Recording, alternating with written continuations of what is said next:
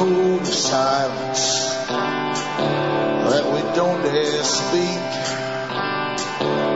There's a wall between us and a river so deep. We keep pretending that there's nothing wrong. There's a code of silence and it can't go on. Hi folks, I'm Alan Watt and this is Cutting Through the Matrix on the 11th of February 2009. For newcomers coming into the show, I ask you to come into cuttingthroughthematrix.com website and you'll find lots of talks I've given on the past, giving you lots of insights into the histories behind what's generally called the New World Order. It's had many terms down through the ages, and often it's only been part of a phase when they call a New World Order exactly that. And it's never really what the public thinks it is. Uh, that's the trick of it. We think it's just the ending of the, the old Soviet system, the balance of powers, as they called it, and we go into a new system. Uh, but it's certainly not one of peace. It is a, a new world order that was dreamed of long ago and written about by those who participated in its evolution. So go into the cuttingthroughmatrix.com website and you can find lots of talks I've given on this subject. Also look into Alan Watt Sentient, sentinel.eu and you can download transcripts of these talks, print them up, and pass them around to your friends when they're written in the various languages of Europe. This last while, I've been given some of the histories behind at least the last hundred odd years, couple of hundred years, of the pushing towards this system. It's not developing happenstance as they go along.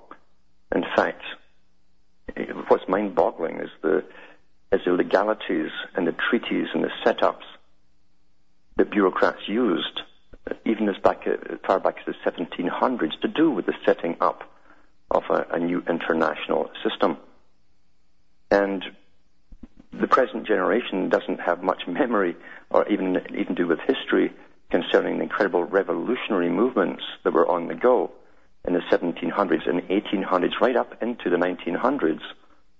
And they had international meetings across the world. And they were allowed to have these international meetings by all the big governments involved, even though most of the revolutionary movements supposedly, I say supposedly, were going to overthrow these same governments that allowed them in to have their meetings. That, that doesn't make sense, does it? It's only when you realize that the banking fraternity that existed at that time was part of the revolutionary system. And they funded it because they were all part of a one brotherhood or fraternity, if you like. And particular bankers have been brought to prominence by these massive fraternities over centuries to do exactly what they're doing today.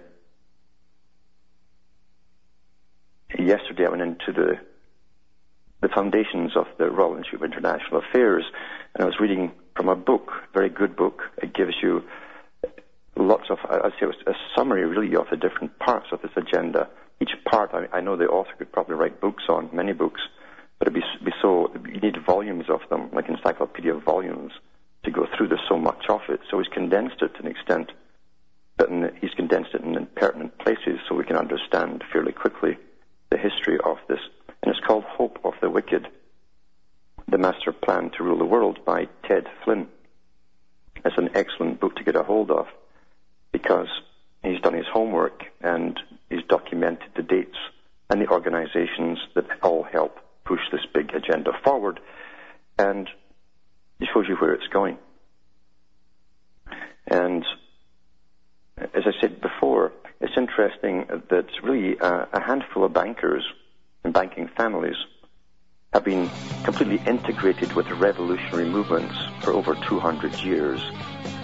And what we're going through is a continuation of that. And we'll go into more of this in tonight's talk back after these messages.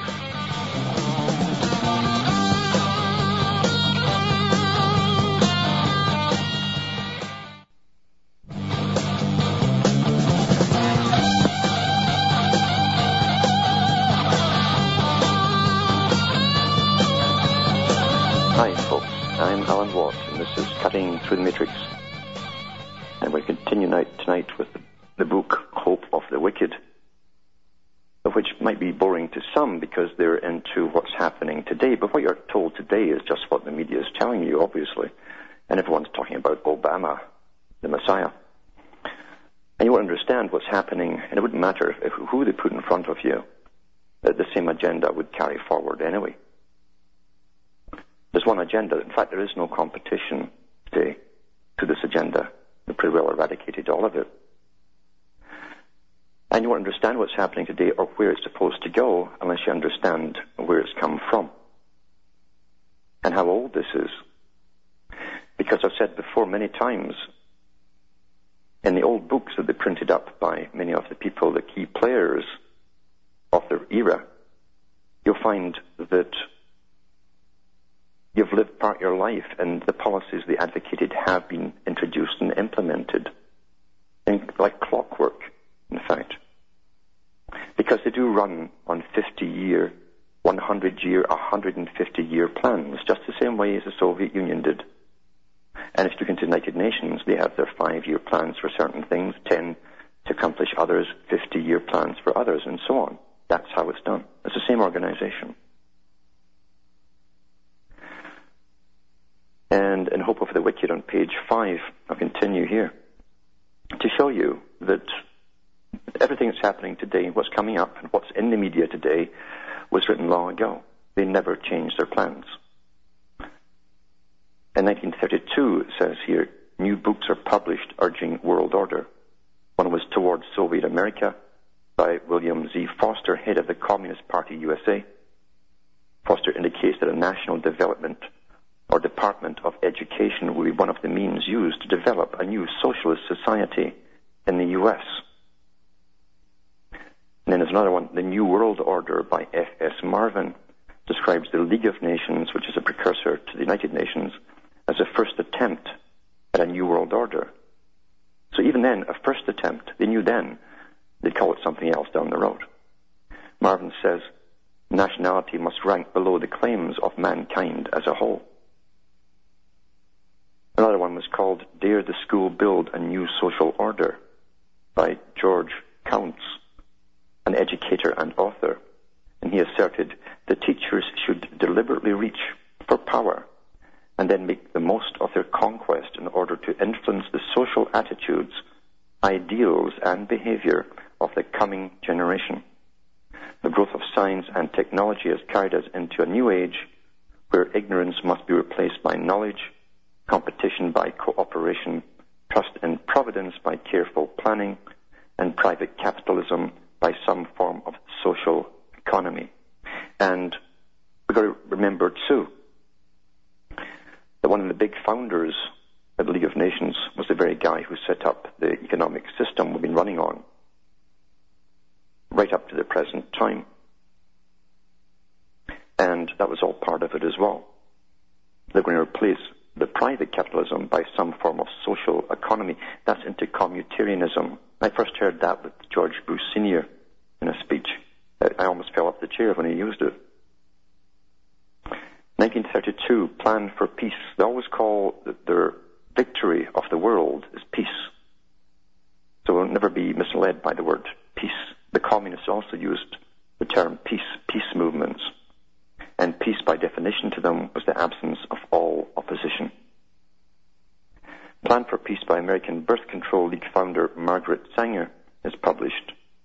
She calls for coercive sterilization, mandatory segregation, and rehabilitative concentration camps for all dysgenic stocks, including blacks, Hispanics, American Indians, and Catholics.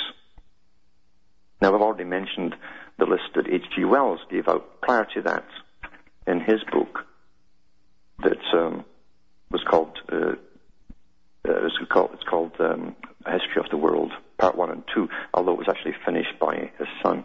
He died in the process. In 1933, the first Humanist Manifesto, very important to read. I gave up the link last night to it. The Humanist Manifesto is published.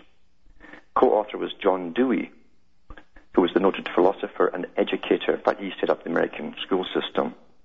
It calls for a synthesizing of all religion and a socialized and and cooperative economic order. This is all to do with where, where you're at now, what's happening now. The banks didn't all just suddenly collapse by, like dominoes, by chance. Co-signer C.F. Potter said in 1930, education is thus the most powerful ally of humanism, and every American public school is a school of humanism. What can the theistic Sunday schools, meeting for half uh, for an hour once per week, teaching only a fraction of the children, do to stem the tide of a five-day program of humanistic teaching? That's what he said.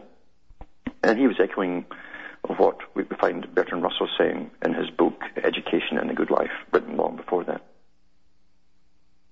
So about scientific indoctrination. Dewey's progressive education spreads phenomenally throughout the 30s and the 40s. In 1933, The Shape of Things to Come by H.G. Wells, a propagandist, is published for the Council of Foreign Relations or Royal Institute for International Affairs. Wells predicts a Second World War around 1940. The great crystal ball, this guy, right? But mind you, who is working for the guys that set up the wars, and I've gone through the history of that, this particular group, CFR, Royal Institute of International Affairs, how they've been in the business of setting up wars since their foundation under the Cecil Rhodes Society. So 1940, originating from a German-Polish dispute, after 45 there'd be an increasing lack of public safety in criminally infected areas. The plan for the modern world state would succeed on its third attempt, about 1980 it says here, with 90s too, and come out of and, uh, and come out of something that occurred in Basra, Iraq. It's interesting that when Gulf War II happened, you'll notice that the British were sent to Basra, Iraq, to fight, and the Americans took the north. The book also states, although world government has been plainly coming for years, although it's been endlessly feared and murmured against, it found no opposition prepared anywhere. And it's true. Remember what Albert Pike said, they never start a premature revolution. Each part of your life is going to see phases of this revolution, and it'll be over and done with before you can sneeze because there's no opposition. They make sure that they vanquish all opposition before the revolution takes place. 1934, the book comes out, The Externalization of the Hierarchy by Alice A. Bailey is published. Now, I've read before about the fact that Bailey was a, a member too of the Fabian Society. Very interesting organization as part of this movement. Bailey's an occultist whose works are channeled supposedly from a spirit guide, the Tibetan master, Djwhal Khul. Bailey uses the phrase points of light, the same one you heard Bush Sr. use in his New World Order speech, in connection with a new group of world servers and claims that, that 1934 marks the beginning of the organizing of the men and women group work of a new order with progress defined by service, world service, what we're hearing now with this new economic system coming in, a world of service, right? The world of the brotherhood, she also calls it, the forces of light. And out of the spoliation of all existing culture and civilization, the new world order must be built. That's what she said in her book. And she was down in the Fabian Society, and you can check it up yourself, it's on their, website, as a theosophist and a revolutionary. It's interesting because I say all cultural organizations, in fact, all governments have a department of culture that used to puzzle me. I thought, well, the people surely are the culture, and the products of it, the ones who perpetuate it. And that's when you realize how wrong you could possibly be because culture is directed from the top down. And government pays groups, NGOs, non-governmental organizations, only if they promise to radically, and the term is radical alteration of the culture, they'll get paid to do so. So all governments have been on board with this agenda since the setting up of the League of Nations through the United Nations to the present time getting back to this book, the book, Externalization of the Hierarchy, is published by the Lucis Trust, incorporated originally in New York as the Lucifer Publishing Company. Lucis Trust is a United Nations non-governmental organization and has been a major player at the recent UN summits. Future Assistant Secretary General of the UN, Robert Muller, would credit the creation of his World Core Curriculum for Education to the underlying teachings of Djwhal Khul, the channeled entity, via Alice Bailey's writings on the subject. And you think this is just an atheistic organization? Well, they certainly push, they push atheism on everyone else. Make sure that you become one. 1937, Pope Pius XI writes, Communism has behind it occult forces which for a long time have been working for the overthrow of the Christian social order. Well, they made no bones about that. 1939, an address by John Foster Dulles, again member of the Council on Foreign Relations, and he was in the CIA too, Secretary of State, and so on.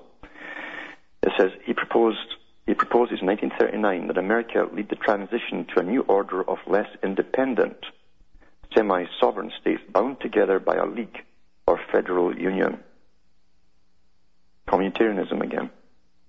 1939, New World Order by H.G. Wells proposes a collectivist one world state or New World Order comprised of socialist democracies. Socialist democracies.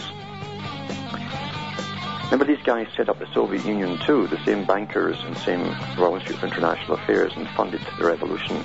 Back with more after this break.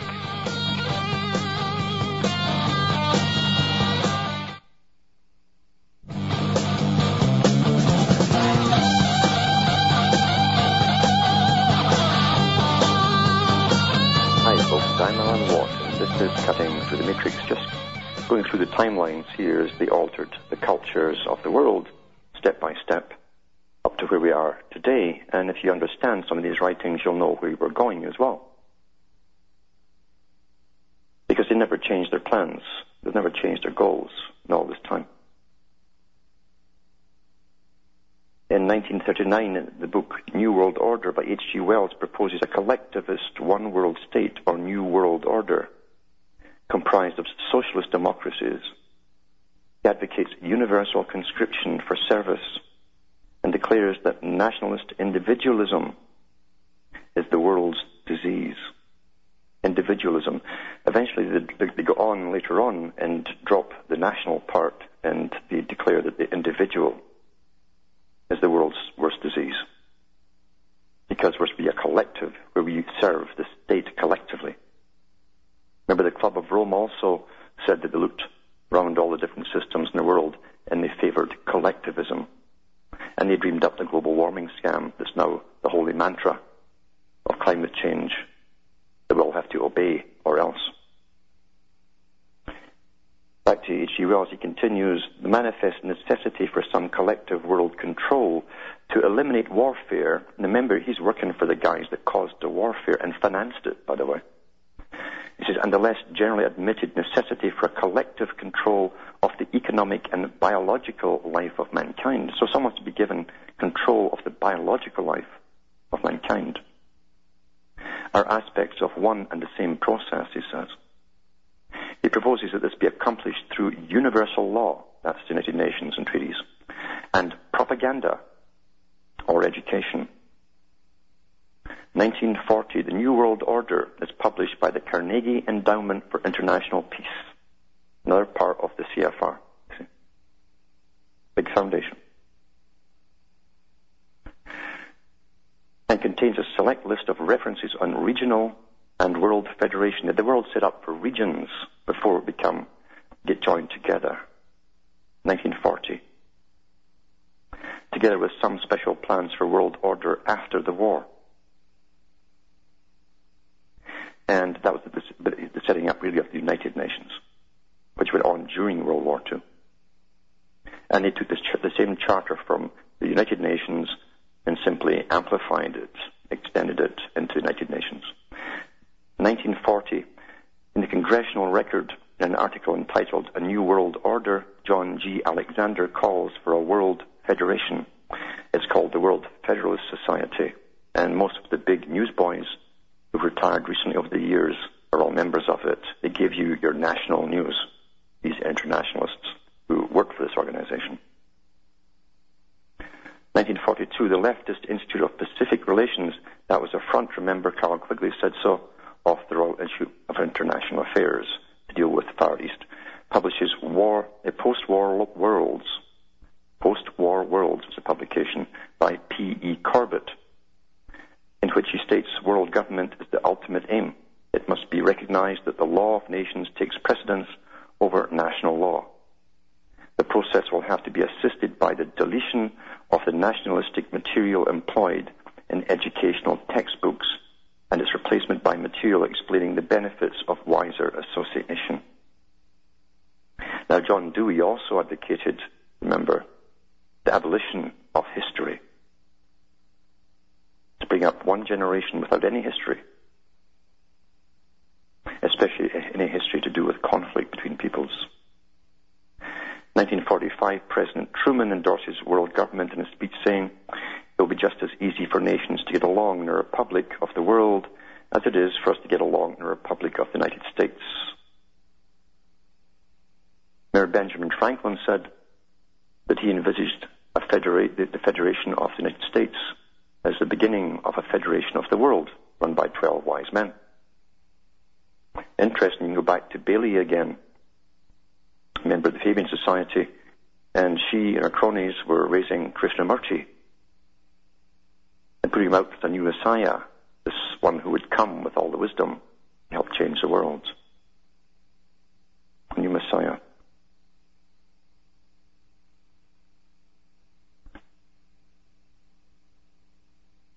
So the post-war worlds, it says here, world government is the ultimate aim then in 45, Truman endorses world government in a speech. 45, the United Nations Charter becomes effective. Also on October 24th, 1945, Senator Glenn Taylor from Ohio introduces Senate Resolution 183 calling upon the U.S. Senate to go on record as favoring creation of a world republic, including an international police force. 1946, Alger Hiss is elected president of the Carnegie Endowment for International Peace, again, foundation. This holds this office until 1949. Early in 1950, he is convicted of perjury and sentenced to prison after a sensational trial and congressional hearing in which Whittaker Chambers, former senior editor of the Times, of the Time, I should say, testifies that Hiss was a member of the Communist Party cell. But he, he drafted up the charter with the help of some Canadians, high power Canadians at that, one became Prime Minister.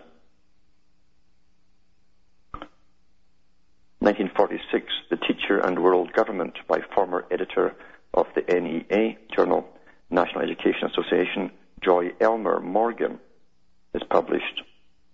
Says, in the struggle to establish an adequate world government, the teacher can do much to prepare the hearts and minds of children for global understanding and cooperation.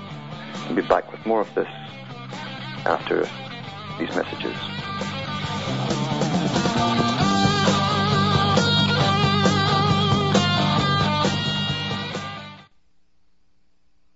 You're listening to the Republic Broadcasting Network because you can handle the truth.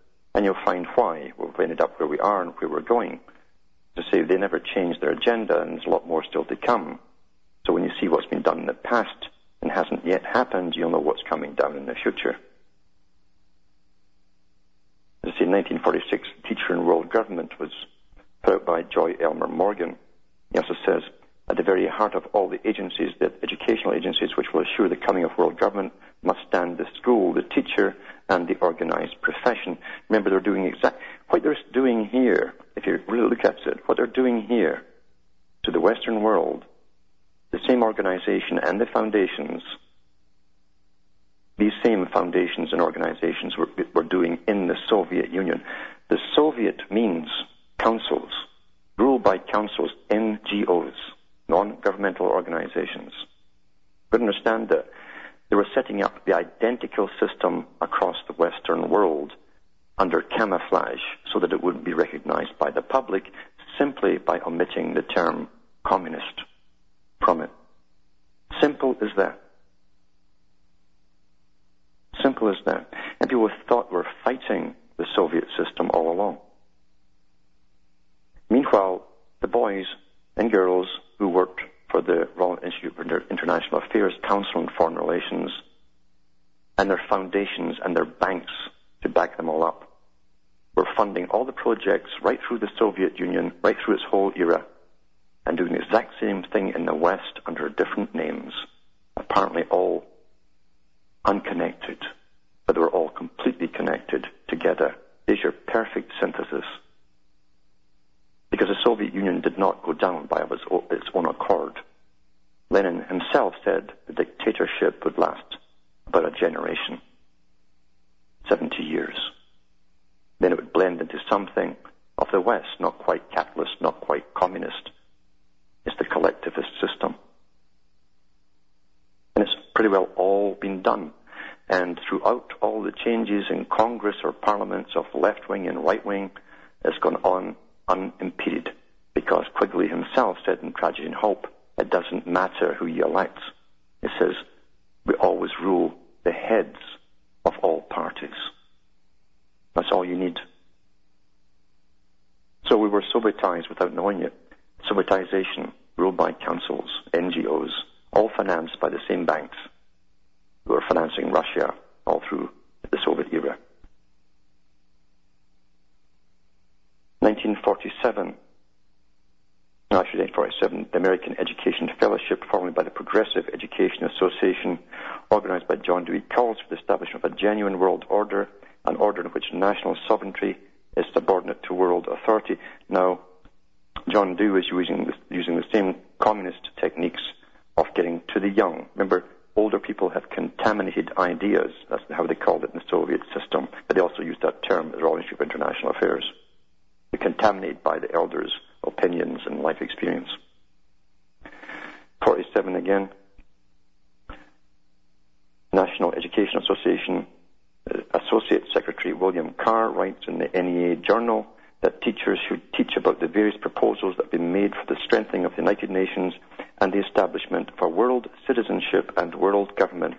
What's Mr. Rockefeller and his foundation been handing out for years? World Citizenship Awards. Private companies, private organizations, and bankers. 1940, Britain's Sir Harold Butler in the CFR's Foreign Affairs magazine sees a new world order taking shape. How far can the life of nations, which for centuries have thought of themselves as distinct and unique, be merged with the life of other nations?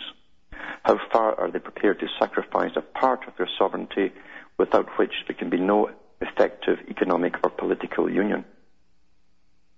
Out of the prevailing confusion, a new world is taking shape which may point the way towards a new world order. That will be the beginning of a real United Nations, no longer crippled by a split personality, but held together by a common faith. A common faith very religious terms. 1948, the president of UNESCO, the United Nations Educational, Scientific and Cultural Organization, and Fabian socialist Sir Julian Huxley calls for a radical eugenics policy in UNESCO. It was called Its Purpose and Its Philosophy.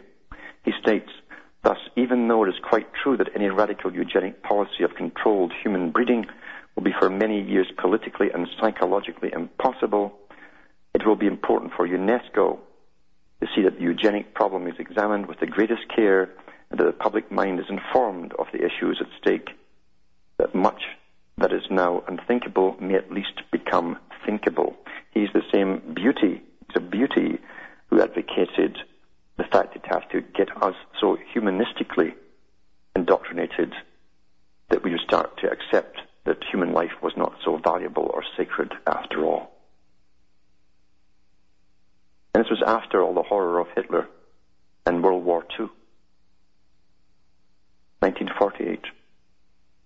Still running the same agenda. Because they never change. Again in 1948, the preliminary draft of World Constitution is published by U.S. educators advocating regional federation on the way towards world federation or government with England incorporated into a European federation, 1948.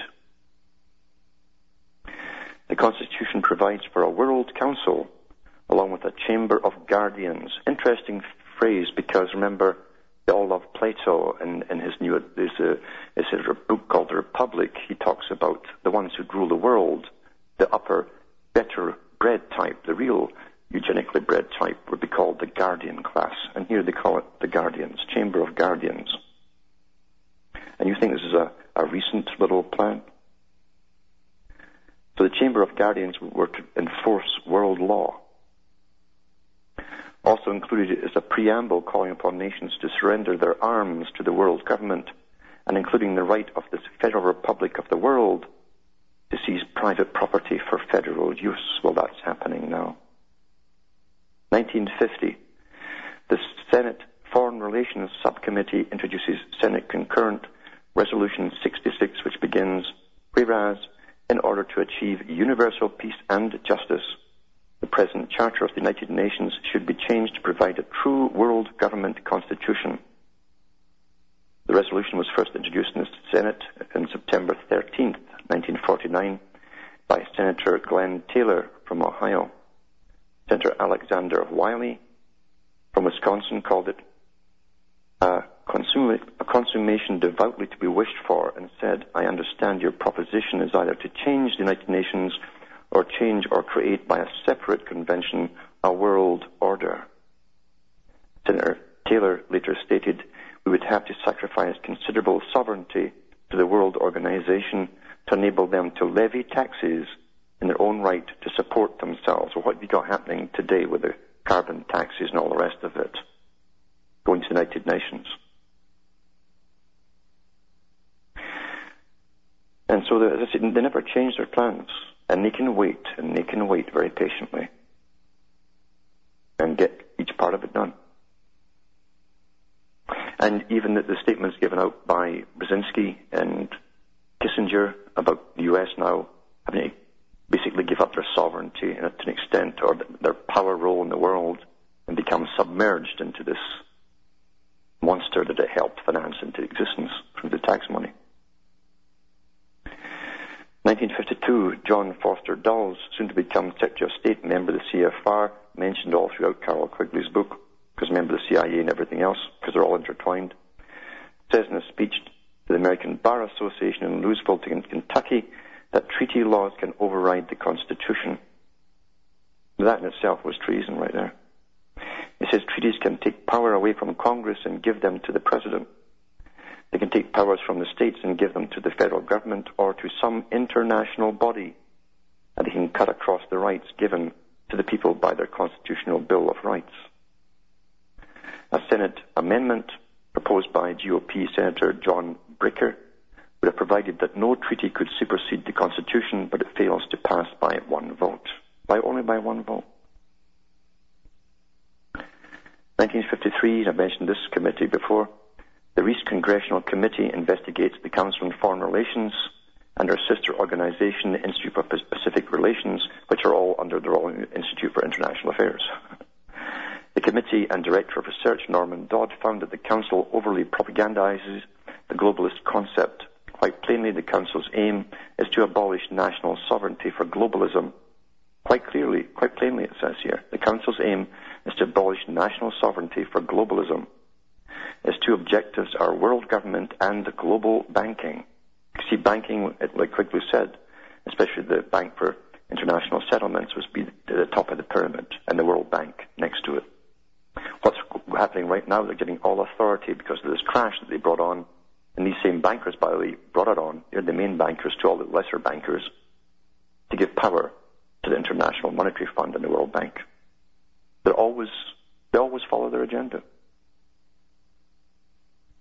While building a universal community of nations, its president, Leslie Gelb, defined one of the Council's major undertakings as finding, nurturing, and placing people in today's one world order. And they do, and that's, they're doing it in Britain too and across Europe. Common purpose, you'll find the teachers who are members of it pick out certain children who are to be made the future leaders of the world. Trained just like Bailey was training and her predecessors were, were training Krishnamurti. Same thing. And they will be totally indoctrinated in one concept. And if you think the previous systems were bad or religions, you ain't seen nothing yet. 1954, Prince Bernhard of the Netherlands establishes the Bilderbergers, international politicians and bankers who meet secretly on an annual basis. The meeting takes place in a Dutch hotel. 1957, Julian Huxley, the first Director General of UNESCO, writes an anticipatory triumph. Operationally, God is beginning to resemble not a ruler, but the last fading smile of a cosmic Cheshire cat. Remember, religion had to be totally abolished. Remember, he's the same man who said, and I read it last week or the week before, he said, religion's all right as long as there's no God in it. See, you can't have any competition. When the state is God and they come to execute you, who are you going to appeal to? The state. Once religion's out the picture altogether.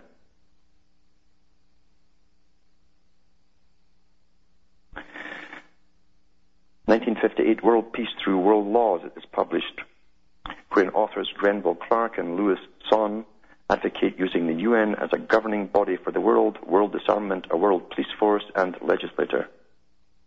1958, Aldous Huxley, the brother of Julian, in his book Brave New World Revisited, quotes a character called the Grand Inquisitor for one of Dostoevsky's parables as saying, In the end, the people will lay their freedom at the controller's feet and say, Make us your slaves, but feed us. That's coming. That's coming because I've told people to go into the Royal Institute of International Affairs website and near the big bunch with many, many different branches working on the coming world food shortages because all the big five agri-food businesses are part of the same revolutionary group. They own the world's food supply. Continue he writes, the 21st century will be the era of world controllers and then he tells us why these controllers would not fail. He says the older dictators fell because they could never supply their subjects with enough bread, enough circuses, enough miracles, and mysteries. Trivia and entertainment, in other words. Under a scientific dictatorship, education will really work, with the result that most men and women will grow up to love their servitude and will never dream of revolution. There seems to be no good reason why a thoroughly scientific dictatorship should ever be overthrown.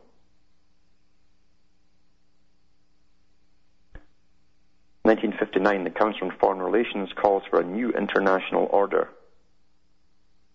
Study number seven, issued on November 25th, advocates a new international order which must be responsive to world aspirations for peace. They always call it peace. And you understand your definition of peace when there's no opposition. That means individualism or anything, no opposition. For social and economic change, an international order including states labeling themselves as socialist. 1959, the World Constitution and Parliament Association is founded, which later develops a diagram of world government under the Constitution of the Federation of Earth.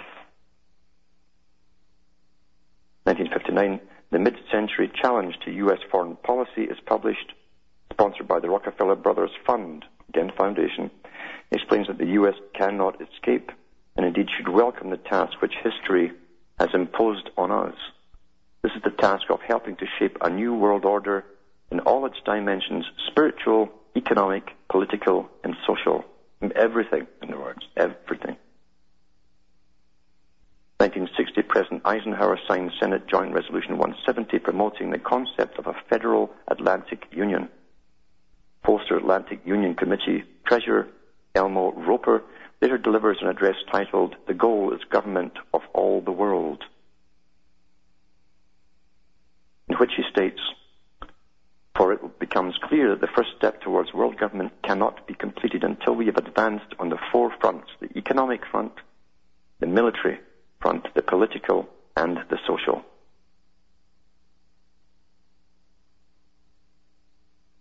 1961, the U.S. State Department issues a plan to disarm all nations and arm the United Nations.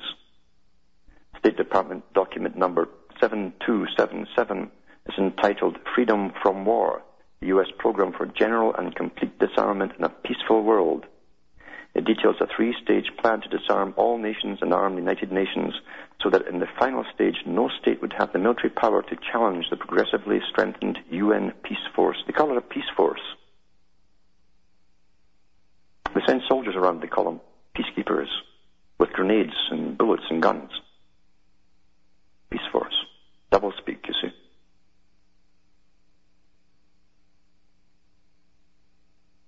you know, those in authority have already debated the United Nations and published it too, that they will ultimately have, be the only ones authorized to use violence in the world.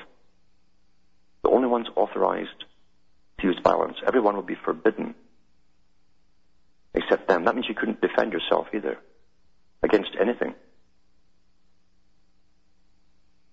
1962, new calls for world federalism, a study titled A World Effectively Controlled by the United Nations, CFR member Lincoln Bloomfield states, if the communist dynamic was greatly abated and West might lose whatever incentive it has for world government,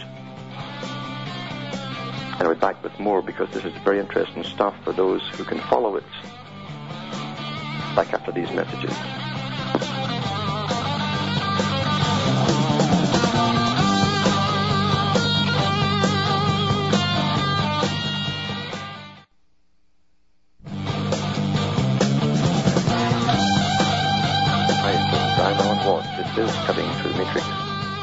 1962. The Future of Federalism by Nelson Rockefeller is published. The one-time governor of New York claims that current events compellingly demand a new world order as the old order is crumbling and there is a new and free order struggling to be born.